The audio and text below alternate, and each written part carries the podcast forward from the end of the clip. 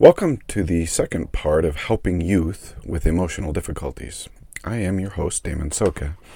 Last week we discussed the need to learn about emotions, feelings, and the psychology that goes with them, and of the importance emotions play in our lives spiritually and physically. Today we're going to look at how to help the youth with the spiritual side of the equation. Now, I noted last week that emotional management requires a balanced effort physically, mentally, and spiritually. While the physical aspects of diet, exercise, sleep, and environmental influences are incredibly important, today we are just going to explore the spiritual side of things and leave the more physical side to next week. When we talk about spirituality and the development of a Christ like nature and attitude, it is important to understand just how our emotions and feelings influence our spiritual growth and are informed by the emotions emanating from our premortal life. I mentioned last week that even the most basic levels of spirituality require faith, that faith is a driving emotion that causes action. Faith is one of the most important building blocks of spirituality. But in order for faith to have its full effect in our lives, two other emotions are critical to develop in a balanced way. The first is hope, and the second is charity. I know that we don't often think of each of these as underlying emotions that cause us to act in certain ways, but hope and charity are very much emotional states. Listen to the definitions given by Moroni. For hope, it is verse 41 of chapter 7. The definition of hope is that we should hope through the atonement of Christ and the power of his resurrection to be raised unto eternal life. And verse 45 provides us the definition of charity.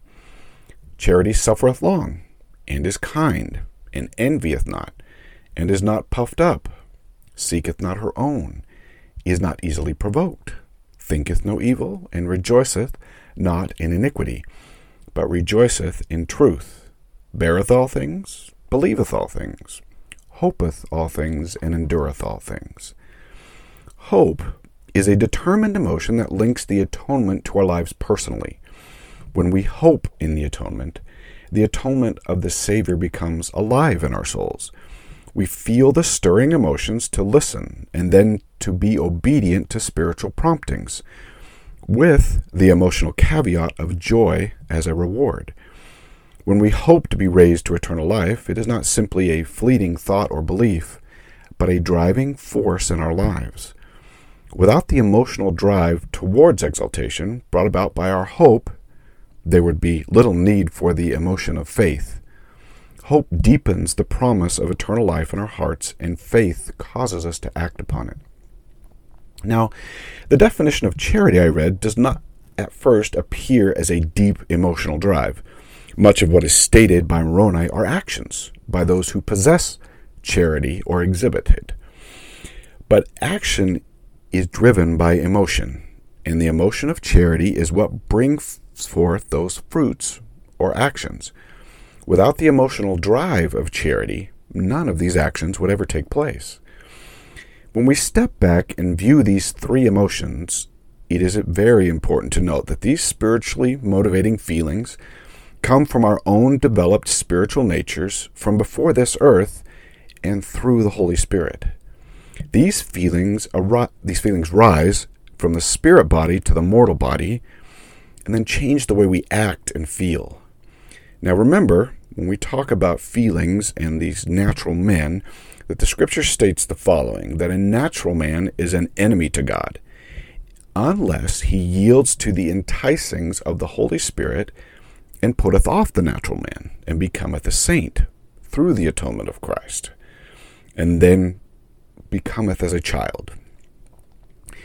Natural man feelings tend to be self centered and focused on needs and desires that arise from our mortal fallen bodies.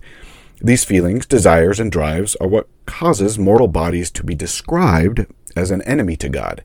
However, these mortal emotions actually serve a very valuable purpose. They provide for the continuation of humanity, which is our sexual drive. They, they provide for our survival under difficult circumstances, which is our survival instinct.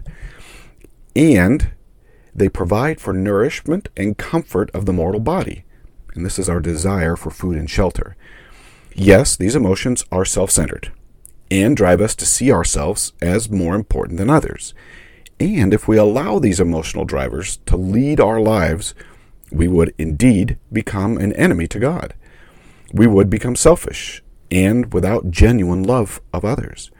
Indeed, without some level of moderation in our mortal desires, our community, our relationships, our home, and our family would quickly break down. What we don't often talk about with these natural man desires is that under proper conditions and the overruling feelings of faith, hope, and charity, they are important in our lives. We only become enemies of God when our natural man desires override our spiritual feelings, meaning that our sexual, survival, and comfort driven desires are not evil in and of themselves. They fulfill important roles. Feeling these emotions is not sin. Sometimes we go to the extreme when we talk with the youth about our mortal natures and the idea of enemy of God. Sexual desire is important and it has place in our lives. If brought under the restraint of charity and true love for another person, it is the force that provides for one of the greatest joys in life our children. Our survival instinct is also extremely important, as it allows for us to be resilient when life becomes difficult. But this also needs to be brought under the careful eye of faith and charity. Otherwise, we might value our own lives far more than our family, friends, and neighbors. And the Lord said it best when he said when he talked about this survival instinct that we need to love ourselves as our neighbors, bringing our survival instinct into a proper perspective.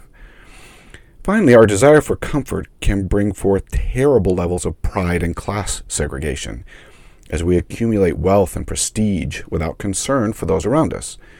So we should teach that mortal emotions and feelings are really not evil in their nature but valuable to our lives if we bring them under the restraint of charity, hope, and faith.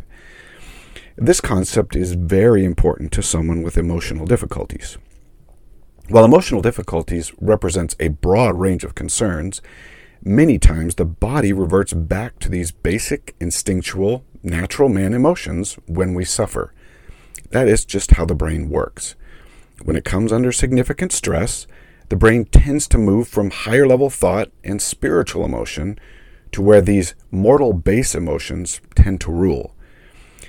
No matter the reason why, when the body comes under duress, natural man emotions of survival and selfish behavioral will actually tend to rise to the surface. The increase in the natural man desires due to the due to distress is simply a chemical reaction to external and internal influences. We don't perceive it that way, but it is the body's way of self defense. So when youth become distressed by internal or external influences, and often it is both, they will slowly retreat back into these natural man desires. This is who we are as mortals. Understanding what happens when the body comes under emotional, physical, and mental stress is actually incredibly important to understand. Now, while the body, mortal body, is sending forth the emotional signals of the natural man, our spirit, in similar ways, sends forth those feelings of charity, faith, and hope, the three emotional pillars of celestial life. The level to which the spiritual balances with the mortal, or better said, becomes the guiding influence to mortal feelings depends on a few factors. The first of these factors that is very important is our premortal spiritual development. The extent to which we developed faith, love, and charity before this life has immense implications for our ability to conquer the natural man. Now that we're here in mortality, we really can't do much about our premortal experiences. But we can access those spiritually developed feelings and emotions. Our ability to access what we already have learned is actually very important to our outcomes in mortality.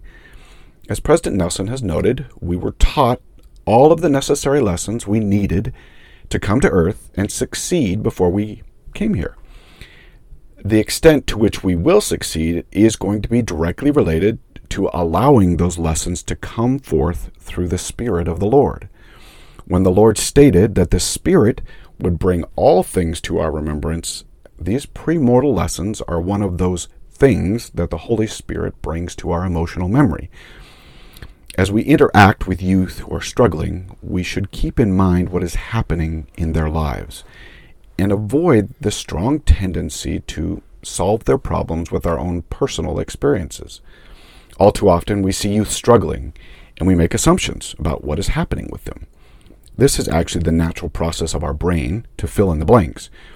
We see these outward symbols of depression, anxiety, bipolar, eating disorders, perception disorders, and we jump to conclusions about what is happening. And with those fabricated conclusions, we then formulate solutions to these imagined difficulties. They need to stop using social media so much. They need to stop watching so much media. They need to read more scriptures. They need to attend church with greater devotion, attend the temple, listen to the scriptures, find better friends.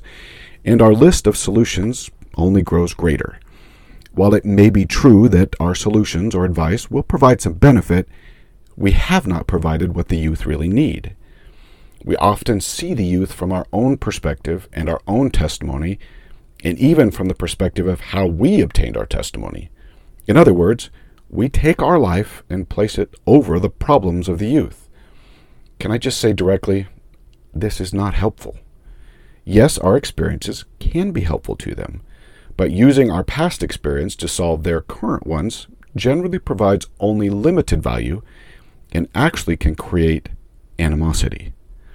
The first thing to remember about the youth is that they are youth and they are still developing their spiritual emotions and relationship with the Savior. They are still learning how the Spirit of the Lord communicates to them. They are likely still holding on to some of the testimony of their parents and other leaders. Many youth have felt those celestial pillars of hope, charity, and faith, but they do not necessarily recognize them. They've come to mortality with all of that premortal experience and testimony, but they have really yet to probably access it in significant ways. To sum it up, they are spiritually immature. Now, this doesn't mean of such immaturity that they are unable to feel and recognize the Spirit. They simply need time and experience and interaction with the Spirit of the Lord to develop their testimony. We all started at some childlike level of spiritual maturity, and hopefully, over time, we have developed our spiritual ears and hearts to listen and to obey those spiritual desires and emotions. When we approach youth, whom we suspect are having great emotional difficulties, we should do so with an open mind and with the spirit of discernment that comes as a gift to those who have priesthood responsibility for the youth. We should not make any assumptions about the cause of the difficulty, the depth of the problem, or even a solution. Hopefully, we have already developed a good relationship of trust as we begin to inquire about the cause. Because without this level of trust, it is unlikely that we will be fully able to discern the difficulty. With love and concern, we should begin the process of inquiry without pretense. Just so you know, because of the way our brain fills in informational blanks, to begin the process of inquiry without pretense is a learned skill. We don't naturally ask appropriate questions to fill in our missing knowledge. We actually need to retrain our brains to avoid jumping to conclusions and filling in the blanks and allow our questions to fill in the information. Now, what types of questions should we ask these youth? Because serious emotional difficulties are often a complex combination of external and internal influences, we should understand everything we can about the lives and their feelings. Many times, the solutions to emotional difficulties will require changes in the way they are approaching spiritual and mortal emotions. Often, youth struggle to talk about their feelings because Society has already trained them how to repress and bury feelings and mask their outward evidences. It is important to hear what the youth are saying behind the words they are saying. We should understand as much as we can about the external influences in their lives causing the distress. As we ask questions about their lives, we should also we should understand also that youth might avoid talking about what is truly causing their concerns and instead give us answers they believe that we want from them. We should ask questions about their relationships with their friends, family, teachers, and peers, as relationships are often one of the major causes of emotional distress. We should listen for words that indicate a particular relationship that is important to them is strained or stressed. We should avoid giving advice, but rather ask questions that allow them to explain what is truly occurring in their lives. Many times, youth do not fully understand what is causing their distress, and by asking appropriate questions, we can help them to begin to see. We should affirm what they are feeling and never discount in any way what they are telling us. If they say, I've been thinking about suicide, we might feel inclined to jump into action rather than to pause and ask why they believe they are feeling this way. I am not asking you to be a psychologist, just to listen without judgment. It is important to understand that many youth are just coming to understand what they are feeling, and they may not actually be able to express it.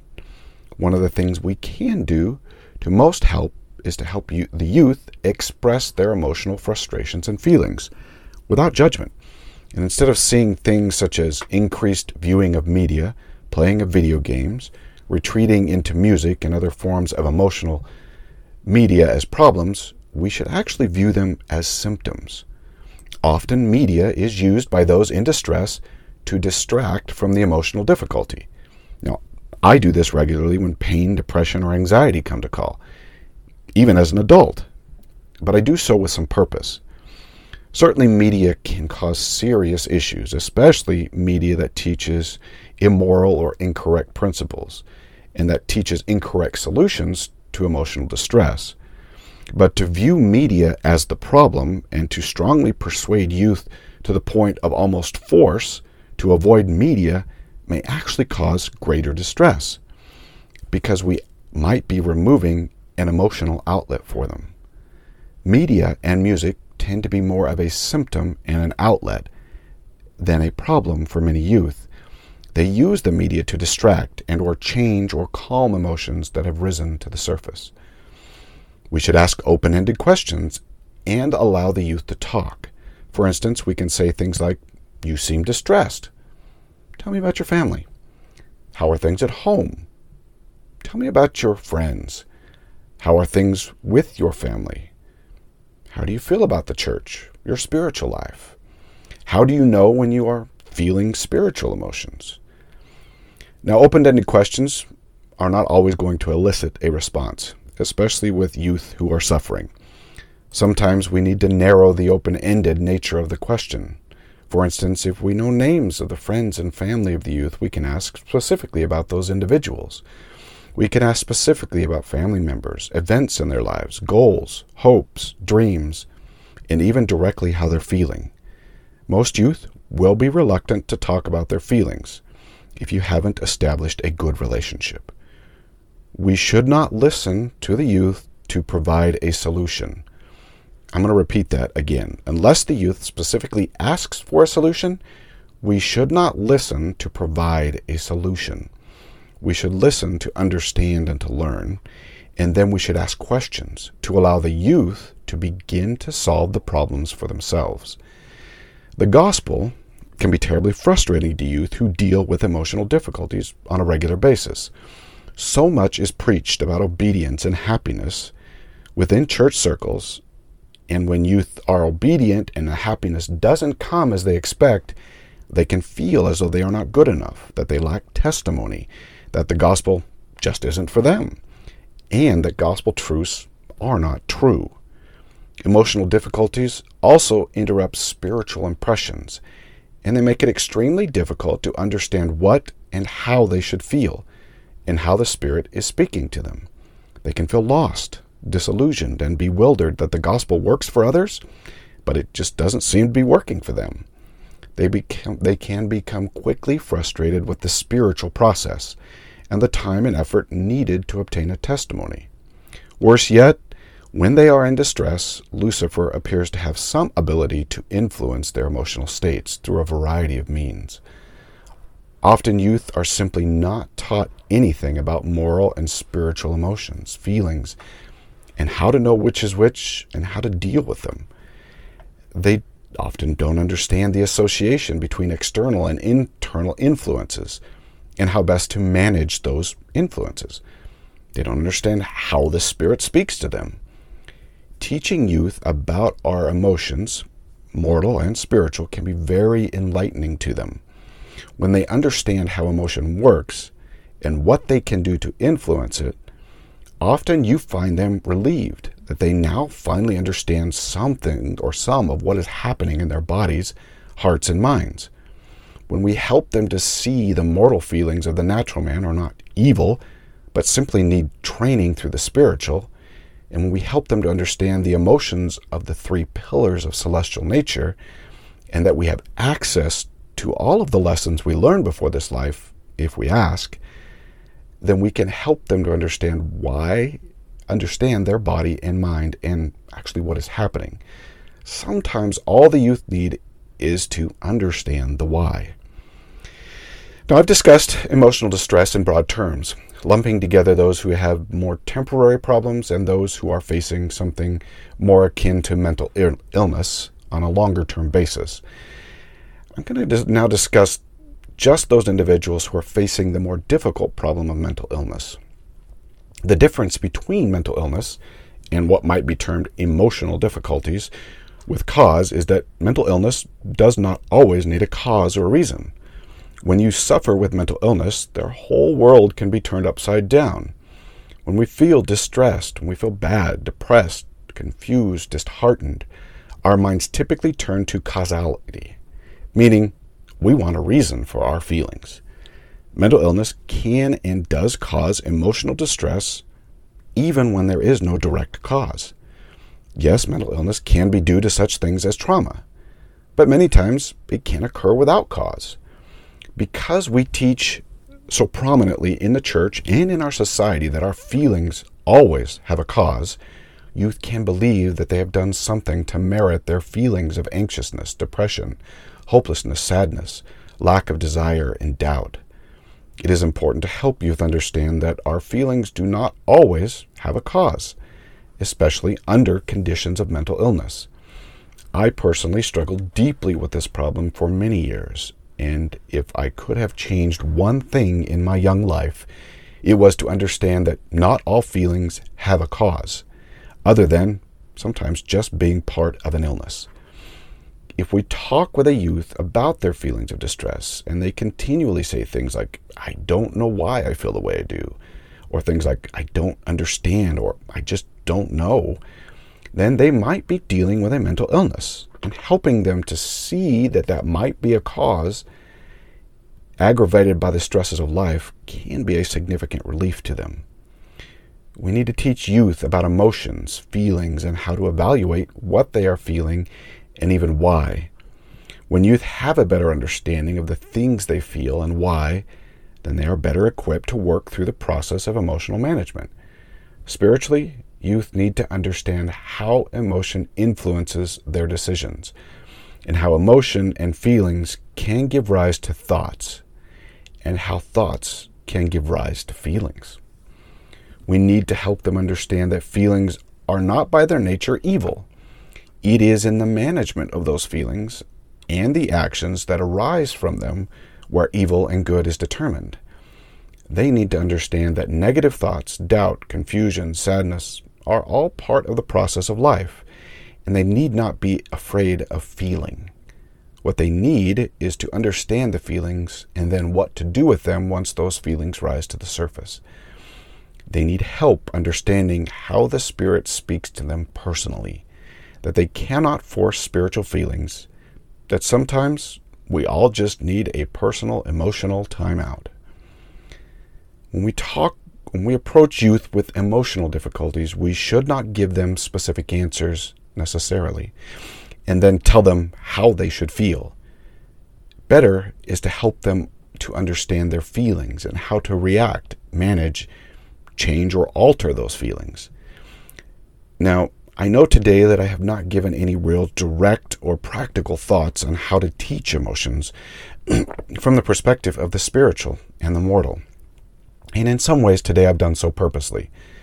Sometimes when we teach examples and methods, we can get caught up in the idea that this is the one way how to accomplish it. There are many ways to help youth see emotion and how it interacts in their life. However, after some thought, I feel as though it is important to give some practical advice on how to teach youth about emotions, feelings, and emotional management from the perspective of the gospel. Next week's podcast will contain several ideas on how this can be accomplished and how we can help youth to recognize and understand with greater ability their own feelings. May the Lord work with you this week to better understand even your own emotions, because if we don't understand our emotions, we will certainly not be able to teach it to our youth. Until next week, do your part so that the Lord can do his.